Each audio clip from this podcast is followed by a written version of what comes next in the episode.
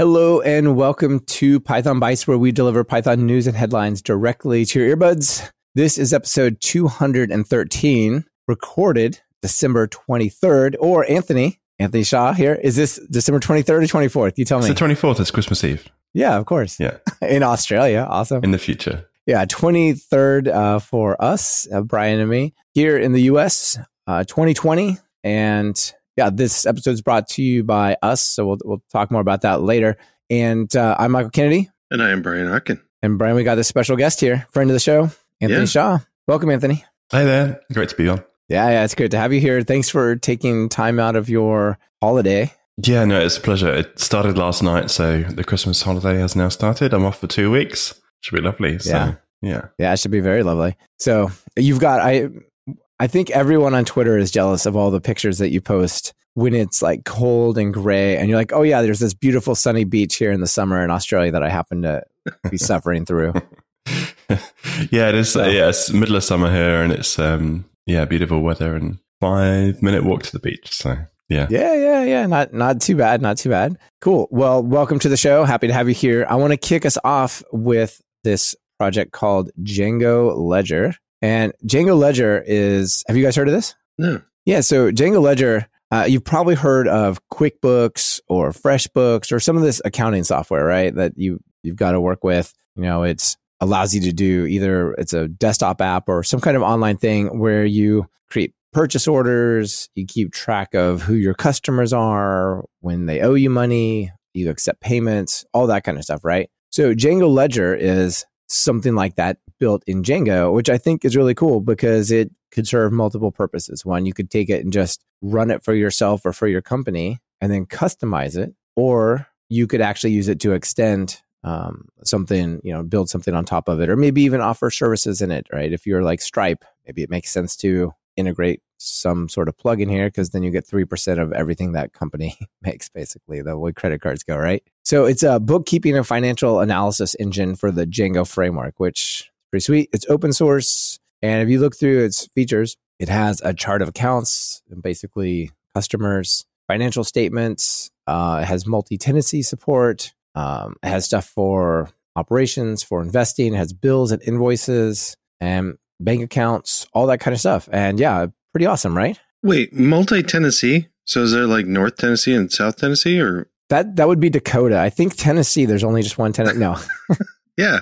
I think if you wanted to run this as like a platform as a service type of thing, and you wanted to offer up, if you wanted to basically create your version of FreshBooks, I feel like Oh. that's what it would be. Oh, if you're if you're an accountant um, that Yeah. serviced multiple clients, you'd probably do it that way. I guess it looks pretty cool. I thought I'd had i there's a project called Ledger, which is open source, but it's Okay. it's not a i don't think it's a python project i think it's written in something completely different um so yeah this is really cool and and great i think for businesses who maybe have someone who can set this up i'm guessing it's not available as a service you have to kind of I don't think so. Uh, especially, yeah, yeah. If you look at it, it says this project is under active development. It's not quite ready for production. So this comes to us from Miguel Sanda. I believe that's his project. And I would love to see like what the roadmap for stability is and like when this when this is ready, when it's coming out. But it's basically all Python and HTML and just a tiny bit of TypeScript, you know, like a salt level. Um, stuff that's coming is like inventory management, cash flow, taxes, you know, all the fun stuff. And uh, Brian, even uh, BDD is coming. I don't understand. Behavior driven te- oh, behavior driven development tests. Yeah, yeah, Nice. yeah. And so they're also actively looking for contributors, especially anyone with financial or accounting experience. so if you're looking for some project to contribute to, uh, you know, that'd be great. You could contribute to this one. It's not super well known yet, but I thought I would shine a little bit of a light on it because it seems like it's a cool idea. Well, it's even got invoicing and, and stuff too. So like uh, I think this is pretty neat. Yeah. Yeah, absolutely. So what's up next for you, Brian? What do you got for us? Uh, next up, oh, um, so another web sort of thing, but uh, uh, this I ran across Flask Meld. So Flask and Meld. I've never heard of this. so it's Is a, this like um, is it like a Vulcan thing from Star Trek? No. The idea is like melding the the front end and the back end. Um, Okay. and uh, the uh, it's a pretty cool. There's a uh, you should click on the uh, example article. Um, uh, but yeah, that that first link. Right there. Oh, right here. Okay. Yeah.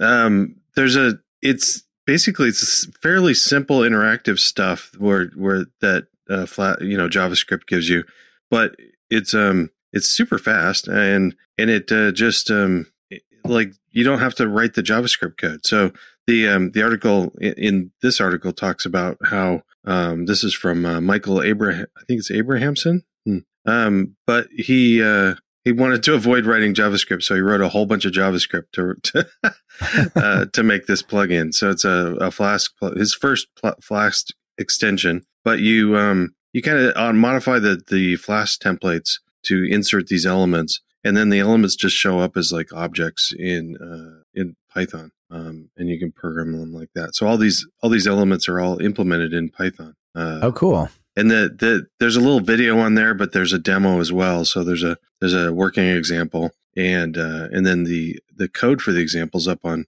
on GitHub as well, so you can play with it. One of the one of the fun parts um, uh, in one of his working examples is uh, the the drop down for like uh, search. So if you if you start like predictive search sort of thing. So if you start ty- the example shows states. So if you start typing states, um, it'll like start filling in this list of uh, states that you might mean, and it's like super fast. Um, nice. Yeah. Apparently, uh, it says right here uh, that it utilizes WebSockets and Morphdom to create server-side rendered HTML and swap out DOM elements without refreshing the page. That's pretty killer, actually. Yeah, and it um and it and it he's nice enough. Uh, I think this is cool. He's saying that he basically stole all the ideas from other people um, and put them together for this, or standing on the shoulders of giants, so to speak. Um, and there's a there's a similar project called Django Unicorn for Django people. I played with that a little bit. The um, there's a there's the Django Unicorn is the the documentation site's amazing. It's it's got a bunch of examples.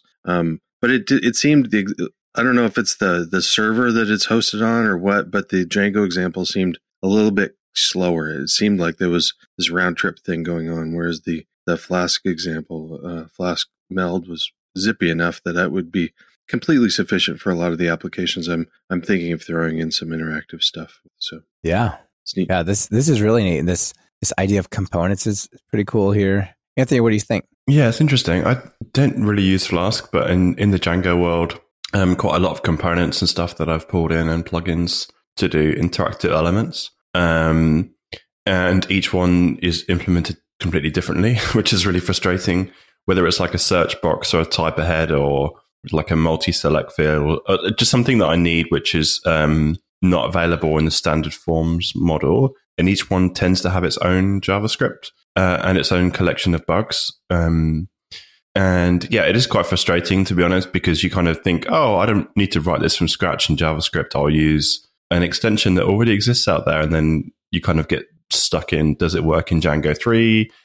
Right. You know, what state is the JavaScript in? And then you read through the source code and you stumble across security issues. And it's like, okay, I wasn't, you know, there's a, there's a line between it's easier to write it myself and you end up, I end up just maintaining forks of all these extensions and then trying to get pull requests back into them to kind of fix things up. But um, yeah, it's interesting to see, I guess, a different model for doing it, uh, which which you know could be applied to to Django. So this thing uh, brings me back to like the year 2001 web with ASP.NET web forms, which are like such a weird way to build web apps. They kind of like tried to mirror desktop apps, but you could put a little Ajax tag onto like a section and just that part of the page would just become like it would automatically refresh and interact differently. This gives me like kind of that feel, but like not old school web, but more modern web, which is nice. Yeah, I mean, like I was thinking of it, and now a lot of people that are comfortable with like jumping into some JavaScript, this seems silly, I'm sure. But for instance, like me, I never touch JavaScript. So if I've got a little, and I've got a like a little Flask app that pulls up um, like test result data, and it'd be great to just have a be able to get a little form there that says hey here's here's the version i want to see the results for and be able to pull that up. And it it doesn't have to be pretty but um, this way i could implement it without having to go in and learn J- javascript so i like it. Yeah. Yeah no i i think this is super neat. I'm with you anthony on tr- the trade-off of grabbing some of these cool fl- plugins, Flask, Django, whatever, and go, okay, this is just now adding functionality. But then you've kind of got to understand its assumptions. When does it work? Like, why does it not quite work for what you're doing? It's it's always a trade off. I, I usually go for the vanilla version of the web and just build it myself until it's like really clear that there's a big benefit. Yeah, and they, uh, you bring up an interesting point with the the security concerns, especially anytime you've got uh, dealing with input fields and stuff. You've got to be careful with that. Yeah, Yeah. because they normally run queries in a database.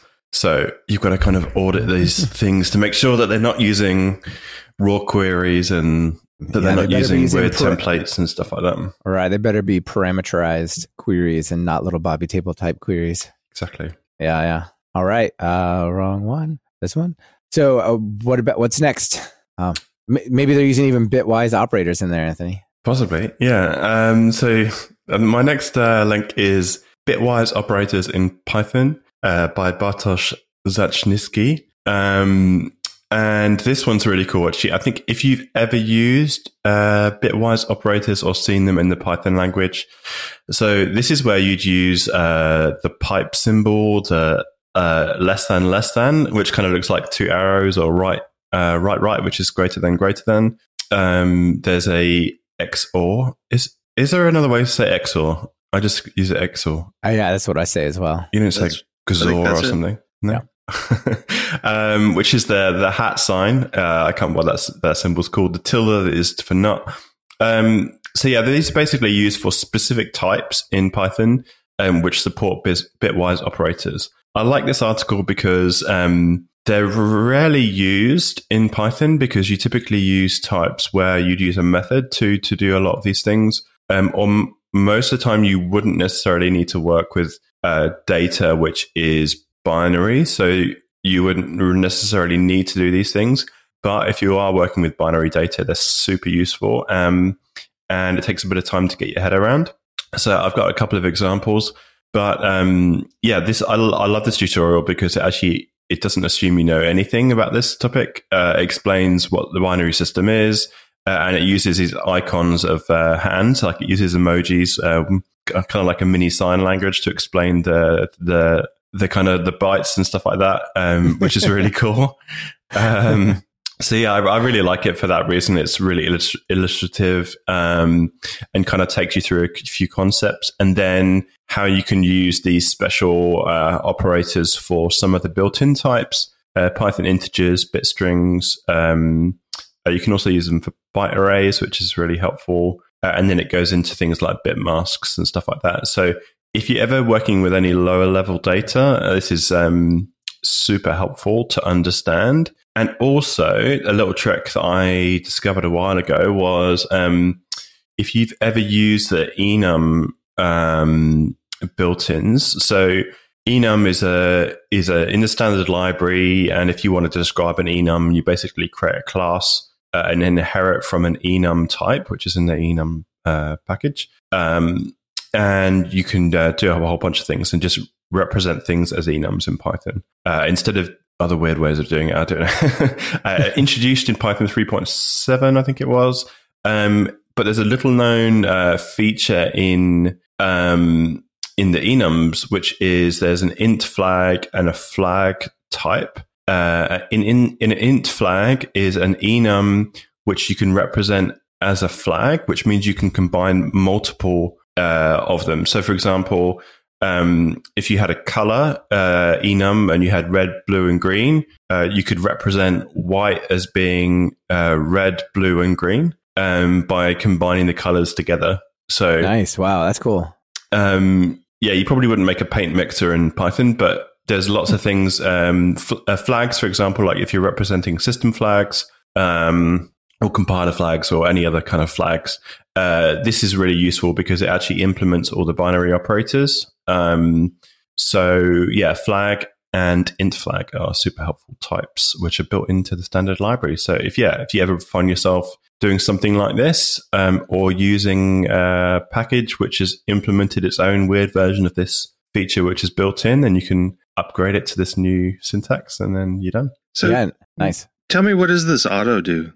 Oh, uh, so uh, in enums, um, if you're going to say, uh, re- you know, you need to make a representation of the enum name, um, and if it's an int enum or an int flag, uh, you'd say, you know, one, two, three, four, five. Like so, if I Yeah, save it to a file or pickle it or something, then it's this is the number that it represents. So I can convert. So if you converted the number one to your enum, it would know that red was one. So, you know, you could basically use it for storage or something. It's also really helpful, like if you're reading from XML files or JSON files or something, and there's like, uh, there's a field which is stored as an integer, but you know that it actually represents something a bit more logical, like uh, enumeration. Um, then you can you can do it that way. However, for flags, then because they support bitwise operators, they should follow the uh, the binary sequence. So 1, 2, 4, 8, 16, 32, 64, etc. Um, and once you get past uh, 1024, most people start to uh, forget. um, so instead of working that all out in your head, you can just use auto. Uh, which is a, a, function built into the enum, uh, and it will basically just work out what that value should be for you. Uh, cool. So you don't have to work it out in your head. It'll let you like reorder stuff and not have to go, oh, now I want this one to go one, two, three, and or I want to add another one, but in the middle and, and accidentally mess that up or whatever. Yeah. Yeah, I think I might cool. use those anyway, just to just to indicate that the actual number isn't important. Um, it's just that they're they're yeah, unique. Exactly. Exactly. I think if you if you don't assign it, then I, in enums, if you don't assign it, then it works. But with flags, you need to assign it to something. Yeah. Yeah. Just for people listening, uh, who don't necessarily see the code, the show notes, the idea is you create an enum class and you say like category equals just lowercase auto open close. That's the way that you sort of invoke this behavior.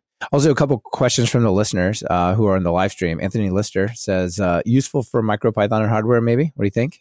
Yeah, absolutely. If you're, I mean, if you're working with um, like embedded systems or anything. I mean, Brian, you're the expert on this, but uh, yeah, you have to work with binary a lot. So um, yeah, this is super helpful because you can represent stuff which is uh, different states in the system, or um, if you want to read uh, read inputs and stuff from multiple channels, you're going to need to use bitwise operators. So both the bitwise operators are really helpful as well as the uh, the flags uh, enums. Yeah, and, and Brandon Rayner says bitwise always confuses me. When I see it, I tend to roll my eyes back and ask why. I'm sure there's a reason, but uh, well, I mean, one of the things that comes to mind for me is you know you're thinking about storing stuff in memory. You know, if I wanted to store, say, a number or, or something like that, or you know, you put that into a Python number, that's like 28 bytes. But if you create an array of bytes and you know the size of them are going to be you know packed into little bits, there, you know, like one to ten or something, a whole bunch, you could be way more efficient by you know creating little smaller containers and then bitwise Orienting them together and whatnot. Yeah, like bit fields, for instance, are, are a really cool thing. But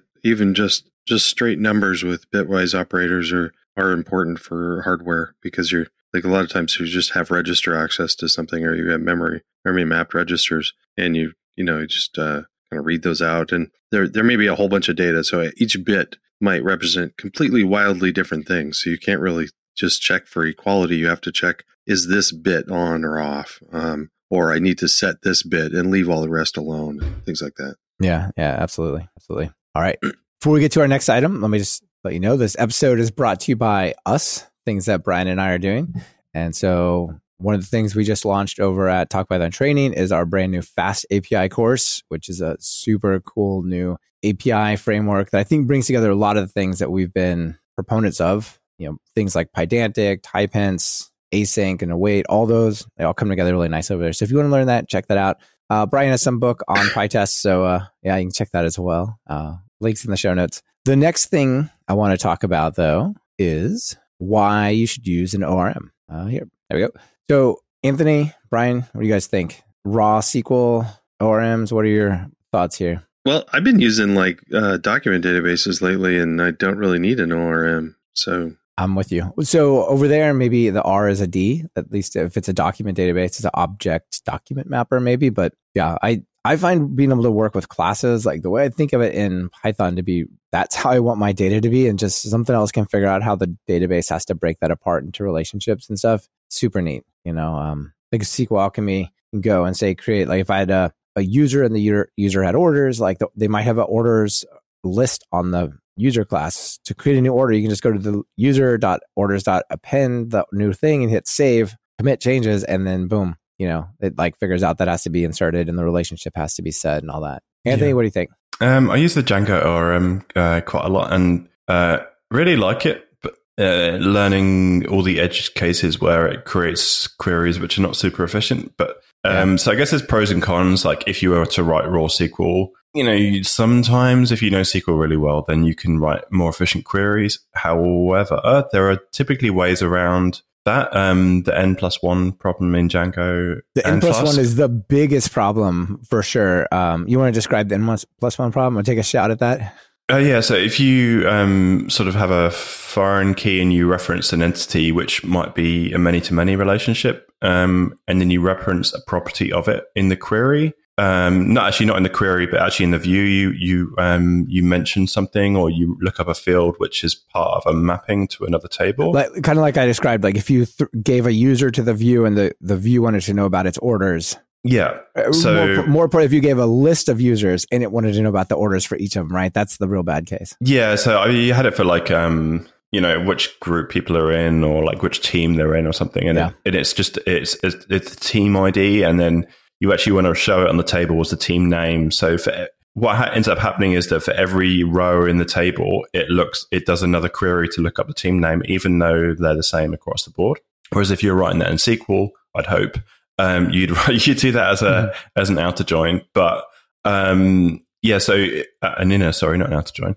Um, so yeah, ORMs are really useful in that sort of thing, but they do have edge cases for n plus ones pretty sure you covered this one before, but there is an awesome tool called N plus one, uh, which you can run in your test suite. So when you do all your integration Ooh. tests with Django, it fails the test if it detects an N plus one uh, query, um, which I use quite extensively. Um, I think Adam. Uh, oh, I had not heard of this. I, I, mean, this is not such a problem for me because I work like Brian in document databases. Uh, but to the extent that I work with like SQLAlchemy and stuff, like this is really this is the one you're talking about. The one yeah, yeah, that's it. Yeah, E L U S O N E. Yeah, that one. Yeah. So I add it. Add it, I only add it in the test suite. Uh, so you don't you don't really need to put this into production. Uh, so you, you just you're assuming that you Django. have tests, Anthony. Yeah, well, that's probably a starting point, isn't it? um, so, or or if you have got your development environment, you can just turn it on. But it would, mm-hmm.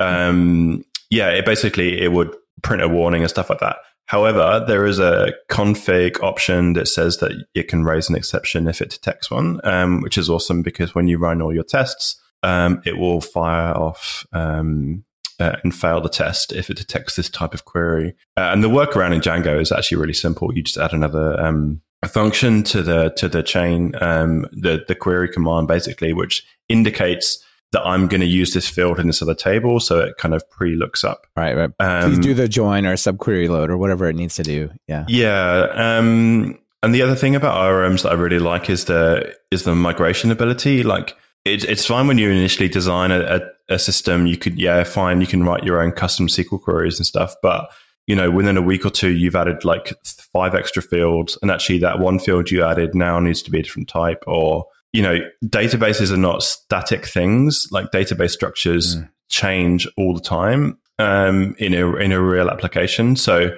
that becomes an absolute nightmare if you've handcrafted all your SQL, um, especially if you don't have tests. um, so yeah. yeah. I mean, for, for different database engines, there's different ways to do this. Um, Mean, SQL Server like has DAX, uh, DAX, so you can do DAC packs and DAC pack migrations, but most of the other database systems don't have that. Um, whereas if you're using the ORM, then um, you know Django and Flask and stuff would create the migration for you, um, and you're kind of pretty sure that you can add fields as and as you wish. Uh, without necessarily breaking things, or you can add types and you can describe what to do with the old ones. Um, so, but I think it saves so much time in just working with a live system where you're actually constantly making modifications to the to the table structures and stuff. And maybe you have different developers at different stages, or you want to go back in the brand. You say, I'm going to go back here and then work on this version of the app at this stage. You want to be able to go to just run the migrations and get to the right structure. Yeah, it's I find it to be super super helpful. I mean, there are times where you know you want to get a hundred thousand records back from the database and an ORM doesn't make sense. But to me, I feel like, you know, you should 80, 90% of the time use an ORM. And then there's that little edge case where something slightly different maybe needs to happen. But you shouldn't start there because there's that 10% or 5% chance. Yeah, that most ORMs give you the ability to write a raw query. Yeah. Um, and and yeah, you should also check there's raw queries for SQL injection. Um, and I do have a tool for that. So yeah, if you if you want to, uh, you can Yeah. run it through the Python security thing that I've built, um, which will scan your code and spot where you've used the raw SQL uh, functions in the Flask ORM and the Django ORM, and it will see if there's anything in them which is pretty uh, li- likely to leave you subject to SQL injection. Yeah, is that built into your uh, PyCharm security plugin? Yes, yeah, maybe-. Yeah, I want to just mention this come like this conversation, although not exactly we didn't pull that much out of it, but comes from an article I wanted to highlight called "Why Should I? Uh, Why Should You Use an ORM Object Relational Mapper?" written by Karim. Uh, I'll leave that in the show notes. There's a bunch of details that walks you through it. So uh, I wanted to cover cover this so people, if they're having this debate on their team or they're not sure which way to go or they're they're new and they're like, what are all these funky acronyms about? You know, they can check that out. Uh, there's there's the obligatory little Bobby Tables joke in there, right? You gotta gotta go with that. This is what your your plugin is supposed to detect. Is uh, this cool XKCD? Oh, cool. If you're not on the receiving end, Um, one of the things I'd like to bring up around ORMs is that, like a lot of the ORM tutorials, assume that you know SQL. Um, and I'd like to see more tutorials on how to use an ORM and how to use it correctly without any SQL examples. yeah, yeah. You know classes in Python. Yeah. Here's your way. You don't have to know SQL. Yeah, I mean, I I, thought that was the point: is that you can think in objects Yeah. instead of in SQL. So Yeah. why do I got to learn SQL in order to understand the tool? Just Sure. saying. Sure. Uh, another thing that you can turn on that's helpful for the n plus one problem, at least with SQLAlchemy, you can go to the engine when you create it and you can say uh, echo, I think it's echo equals true, and it'll echo every single underlying SQL command sent to the database. You can do something in SQLAlchemy and it'll say, here's what the actual thing is. And if you've written your code well and you've done the right join stuff, you'll just see like a couple of entries for each page or interaction you're having if you've done it wrong, you'll see your your output just scream by full of these things. You're like, ah, there's one of these problems. So that's that's a, a easy way as well. Is, yeah, is there like a test way to like like for instance um to check to see how many for a certain test sequence how many uh, database interactions you've done? Yeah, there is. Yeah, um, there is in there is in um, Django. You can kind of hack a bit of middleware which um, kind of catches SQL queries and stuff like that. Um, it's not built in, but you can write it. I think I've got a code sample somewhere that does that, um, and just say how many queries this page executed. Obviously, it depends on. That's why it's important to see the database first with test data because you know if you just run it on an empty database, then typically you know, or you've got like one row or something, then it's it's going to be like yeah, it's fine. But then when you deploy it to production, like it's actually running thousands of queries for every page. yeah. Did, did you Um, end up with what you got in the United States when we tried to roll out the the healthcare.gov and the entire system went down and yeah, Like like they yeah whatever they knew it was going to be the entire country using it and they didn't load test it. I- I don't- Exactly. Exactly. Uh, one more thing, a comment from Mateus. Uh, it's also useful uh, when using Django to add the Django debug toolbar or Django Silk to be aware what queries are going on. And also, I would add for Pyramid, there's a Pyramid debug toolbar, and you can actually see the underlying queries and how many of them there are and the timing. It's it's really nice those things. All right, all right. Well, uh, let's move on to the next one. Sticking with the database stuff, Brian. Definitely sticking with databases um, and SQL. So uh, this one's from Simon Willison, and uh, he's got a tool called uh, a library Datasette? called Se- well, yeah, sure, Datasette, but uh, SQLite Utils. Um, this is uh, it's developed as part of data the Datasette project, but it's um, it's usable by anybody that uses uh, SQLite. U- SQLite, and uh, it's a Yes. couple things. It's a command line utility, which um, a lot of databases do have a command line way to enter to, to query the database, but I don't know if SQLite does. Um, but this is a pretty cool command line. You can you interrogate, analyze tables, and dump things, and do all sorts of stuff. Um, uh, and even search, uh, it's pretty useful and pretty simple examples. Mhm. Um, the one of the things I really like though is the um, the API that he has. So there's a Python API to. I mean, you can use uh, like SQLAlchemy, for instance, uh, to interact with SQLite. But um, another way to do it is to use the SQLite utils as a as an API for for SQLite, and it's a, a pretty clean, simple um, uh, interaction. And I think that's it's something I'm gonna, I want to try because it looks like a I, I, do need to get back into some SQL da- SQL database work, and uh, I think this would help a lot. Yeah, this comes from the Datasette found. It's like one of the foundational tools from Datasette. This project that he's working on, which is really interesting. It's like empowering data driven journalism and data exploration across all these different data sources by converting them all down to SQLite databases. And then once they're there, you can explore them in interesting ways. So there's like Twitter to SQLite, uh, various other things to SQLite, Gmail to SQLite, and then you can like explore all these different things, um, like GeoJSON to SQLite. Uh, what else have we got here? There's just tons and tons of these things that plug into other stuff, and then gets into this common format. And then he also has this cool tool called Dogsheep, which builds on top of those databases that creates like a personal search engine for your life. So you could like plug in Twitter, you could plug in uh, your iPhotos library, you could plug in your Gmail, and then there's a search engine that just says search that. So it's like the, one of the foundational building blocks of like, how do I get everything from its original source into SQLite? Pretty cool. Yeah. Yeah. So, Anthony, what do you think? Uh, I'm actually really interested about the next um, link on his blog, which says I commissioned an oil painting of Barbra Streisand's cloned dogs.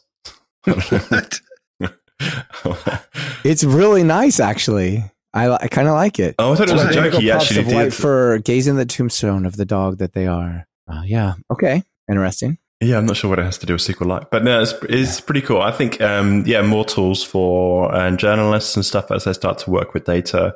Data becomes more readily available, or at least there's more of it. So um, yeah, and people aren't necessarily yeah don't necessarily have the technical skills to work with massive data sets and stuff like that. So yeah, it'd be really interesting to um, yeah use some t- some of these tools for sure.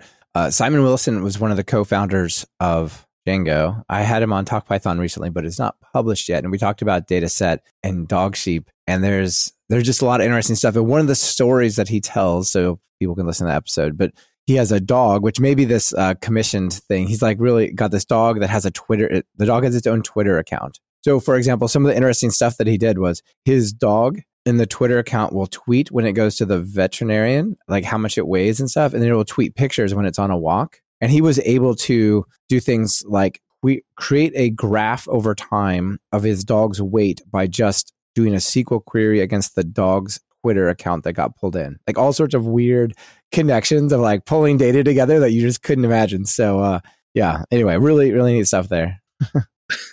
okay. Yeah. All right. People would check that out. Um Anthony, you want to wrap it up with a a talk that is very uh, work from home ish, a conference that's very work from home I should talk from there, maybe?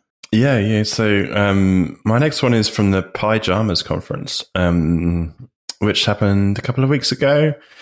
Um, and this is, yeah, lots of online conferences happening at the moment, um, which I kind of sign up for and look at the, you know, the talk list and think, oh, great, that'll be really interesting. And then never actually get around to watching any of them. exactly. Um, yeah, I'm just kind of struggling with this online conferencing thing. I, like the idea is really cool. The concept is cool, but the practicalities of it, um, yeah, especially like, I don't know if it's different in our house, but um, the the conference ran over a weekend, and I just wanted you know maybe an hour or so to watch some of the talks and things, but just sitting down on the couch and turning the TV on, putting it on YouTube, and then sitting and watching talks. And it was like the kids are making so much noise. My wife's mm-hmm. like, "Why are you watching TV? There's loads of stuff to do." And I'm like, "No, but I'm. This isn't." And then uh, is this work? It actually is work. Oh, sure it is. Yeah, yeah, sure. It looks like work. Yeah. Um, So yeah, I see pajamas. There's pajamas up there. This doesn't make this doesn't feel like work. Yeah, and I definitely wasn't in my pajamas. I had to get dressed because it was ten in the morning. Um, so yeah, I, I don't know. There's, I, I know I'm kind of talked about this, and a couple of other people said they're having similar challenges with these online conferences. Just like where do you fit them in? Um, yeah. And if you actually go to a conference, it's like you've got a, you've got an excuse that this is more this is like my time is now set out whereas if I, if I was to say oh, i'm going away for a few days to a conference that's fine but if i try to attend that conference at home it's like that's not yeah yeah that's completely i'm gonna lock myself in my room and watch tv for two days uh, i'll be back yeah yeah exactly Is that, same, it's not the same story yeah someone at work actually suggested that we have like a a work hotel sort of thing where people can attend virtual conferences um, where you know, especially if you're on if if they're late at night or they're in weird time zones and stuff. So even if Yeah. it's just in your local city, you can go and stay there. so you can at, at least dedicate the time. Uh, anyway, so the PyJamas, which I really wanted to attend, I managed to get through half a talk. Uh, and then I watched the other half like a week later. Um, so that was not very successful. Um, however, the talk was brilliant. So I wanted to uh, share a link. It was called What the Struct um, by Zachary Anglin. And it's talking about the uh, the Struct library, which is built into uh, the standard library. I didn't Um, really realize there was a struct library, right? Like there is an Yeah. array library that says this will hold floats contiguously. Same thing for structs, right? Yeah, exactly. And I think, um, you know, Brian was talking about data classes before we went live, actually. But, um, you know, data classes are really cool. Like if you wanted to represent uh, interesting structures and stuff like that, um, ORMs are really important for this sort of thing. But if you're working with binary data, um, reading the binary data and then converting it into native Python types, um, often, you know, you'd use C for that sort of thing. And in C, you just declare a struct and just say there's these fields and you can just read and write that into binary uh, structures, um, which is kind of built in. But sometimes you need to do that in Python if you're working with. Actually, I've got some examples, but um, so this explains what the struct library is, and it also has this macro language for describing what the underlying type is. Um, and then you can kind of like pack and unpack it basically. So you can say, here's my uh, here's my class or whatever, and here's the fields, and the underlying binary structure is a um, you know a float, a 32 bit integer or a binary um, boolean, or you know it may be a, a, a ASCII string or something. Um, so yeah, there's basically all these like little uh, characters um, for packing and unpacking data. Um, so yeah, it is really helpful. Uh, if you're getting into this topic of working with binary data structures or is something that you've wanted to do, um, uh, I recommend if you're on a Mac using a tool called Synalyze um, or by Synalysis, um, which is basically a GUI for working with binary data, and it has um, a database of grammars. Um, so you can basically like open a compiled executable or you know something like that um, and it would be like, oh, I know what this format is, and it would then just represent it in actually something more understandable, and you can edit fields and hack around with stuff. Um, it's great if you're doing capture the flags, um, or if you're doing some hacking for good. um, it's also really cool if you want to um, edit files which are not in a, a human readable format, if they're in a binary format. Um, and in the database, they've got a whole bunch of examples, including a lot of save game formats.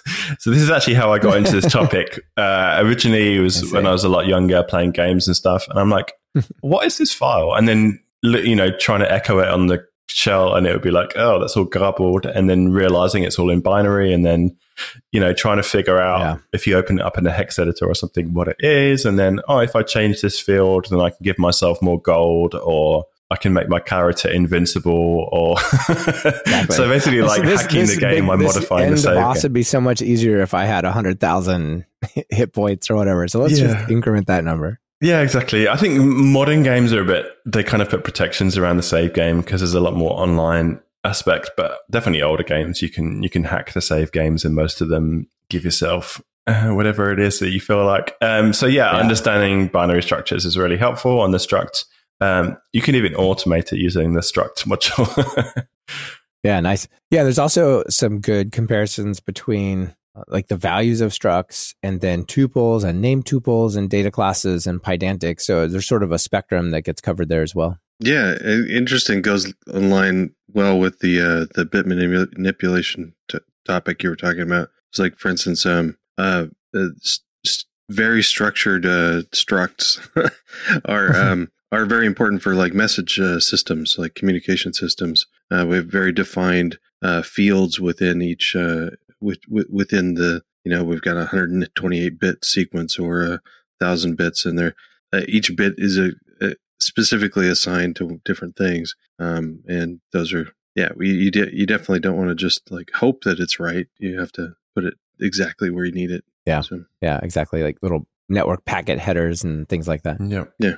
Yeah. I'm using this at the moment because I'm writing a disassembler. So it's quite helpful. Um, Yeah.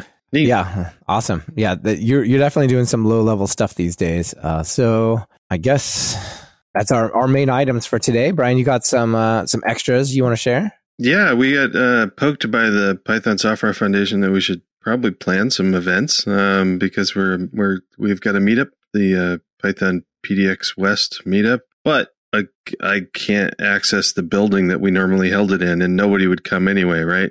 So um, we're doing virtual. So we've got uh, January 14th, we're going to do, uh, we're going to start seeing what it's like to do a virtual thing. And I thought, you know, normally when we did the meetups before, it was in the evening. Uh, I don't really want to hang out in the in the evening doing this, but at lunchtime would be fine. So I thought like a lunch a lunch and learn thing. So we're gonna try that. See what it's. Yeah, it's, like. perfect. Being virtual, you could just do it during lunch, right? You don't have to go. Okay, well, I'm going to drive out, you know, fight the traffic or whatever, right? Yeah, and I don't have to convince my boss to buy a bunch of pizzas. Um, so. Yeah, ex- exactly. Exactly. All right. I got a couple of extras as well. I ended up doing a FastAPI webcast with the folks over at JetBrains. So people can check that out. If they want to uh, go learn more about that. And then also, let me close my our notes here, but I'll get them back. Uh, Brian, you go next. I got to pull this up somewhere else. Uh, I just went. So let's. Uh, oh, sorry. You, have yeah, you got, go. you got it. Anthony, yeah, Anthony, what, what are you up to these days? What else extra you got to share, with folks? Uh, yeah. So um, I'm going to be starting at Microsoft in February, which is big news for me. Yeah, Um, congratulations. That's awesome. Yeah, yeah, I'm really excited about it. Um, so yeah, I'm going to be the Python developer advocate working with uh, Nina Zakarenko. So Nina's the uh, the current Python developer advocate, and I'm going to be yeah helping out. Um, so yeah, really looking forward to it and working with a bunch of smart people over at Microsoft. So yeah, all things Python. Um, Do you know so- any particular projects you're working on? so I'm not going to be. I'm not going to be. I'm not on the engineering team. Um, and I'm definitely not working on Pyjion. This has got nothing to do with Pyjion. um, contrary to the rumor, I guess. Uh, you were Um, hired to work on Pyjion. That's what I heard. Come on. yeah, I, and yeah, I'm definitely not. Um, so yeah, this is kind of a side thing. Uh, but yeah, it's kind of uh, definitely the uh, Azure platform and like using Python and Python working with Azure and on Azure. Um, uh, VS Code and the Python extension and just the tooling in and around that, um, as well as the Python ecosystem with Microsoft products in general or Microsoft technologies, um, and Python in general. So uh, all things Python, and yeah, really looking forward to starting on the first of Feb. Um, and yeah, I have a long list of things that I want to uh, want to get stuck into. So, Yeah, I'm guessing that's remote, not just now, but permanently, right? yes, yep. Yeah, that's super, that's super exciting. Um, but that does mean, Brian, that he'll be somewhat in our neighborhood more often. I suspect you'll come up to Seattle and Redmond sometimes when that happens again, when the world is let loose. Yeah, I, I, I yeah, expect so. When the we're not even allowed to leave the country at the moment. So Yeah.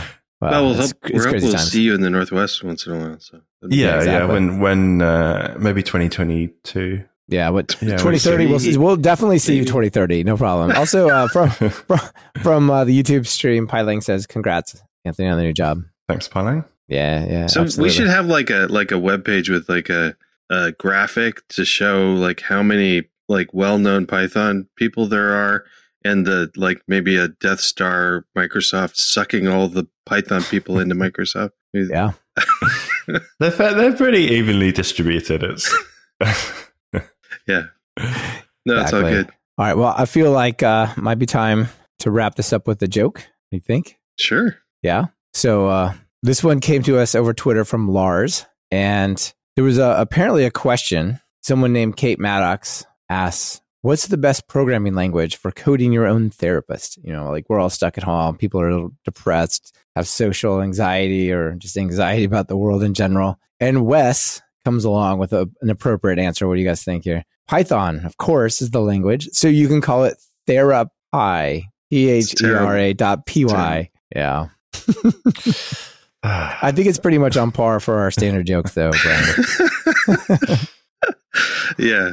Um, might be better than average, actually. Yeah, So- yeah, it could be better than that. you need a little drum kit in the background, Brian, that you can. yeah, some cymbals. We'll set you up with like a little. it's a business Gretsch. expense. I'll totally get a drum kit. Yeah. Fantastic. So, All right. Well, Brian, thanks as always, and Anthony, thanks for joining us. Thank you. yeah, always a pleasure. Yeah, you bet. And everyone listening, See you next time. Thank you for listening to Python Bytes. Follow the show on Twitter via at Python Bytes. That's Python Bytes as in B Y T E S. And get the full show notes at pythonbytes.fm. If you have a news item you want featured, just visit pythonbytes.fm and send it our way. We're always on the lookout for sharing something cool. On behalf of myself and Brian Okken, this is Michael Kennedy. Thank you for listening and sharing this podcast with your friends and colleagues.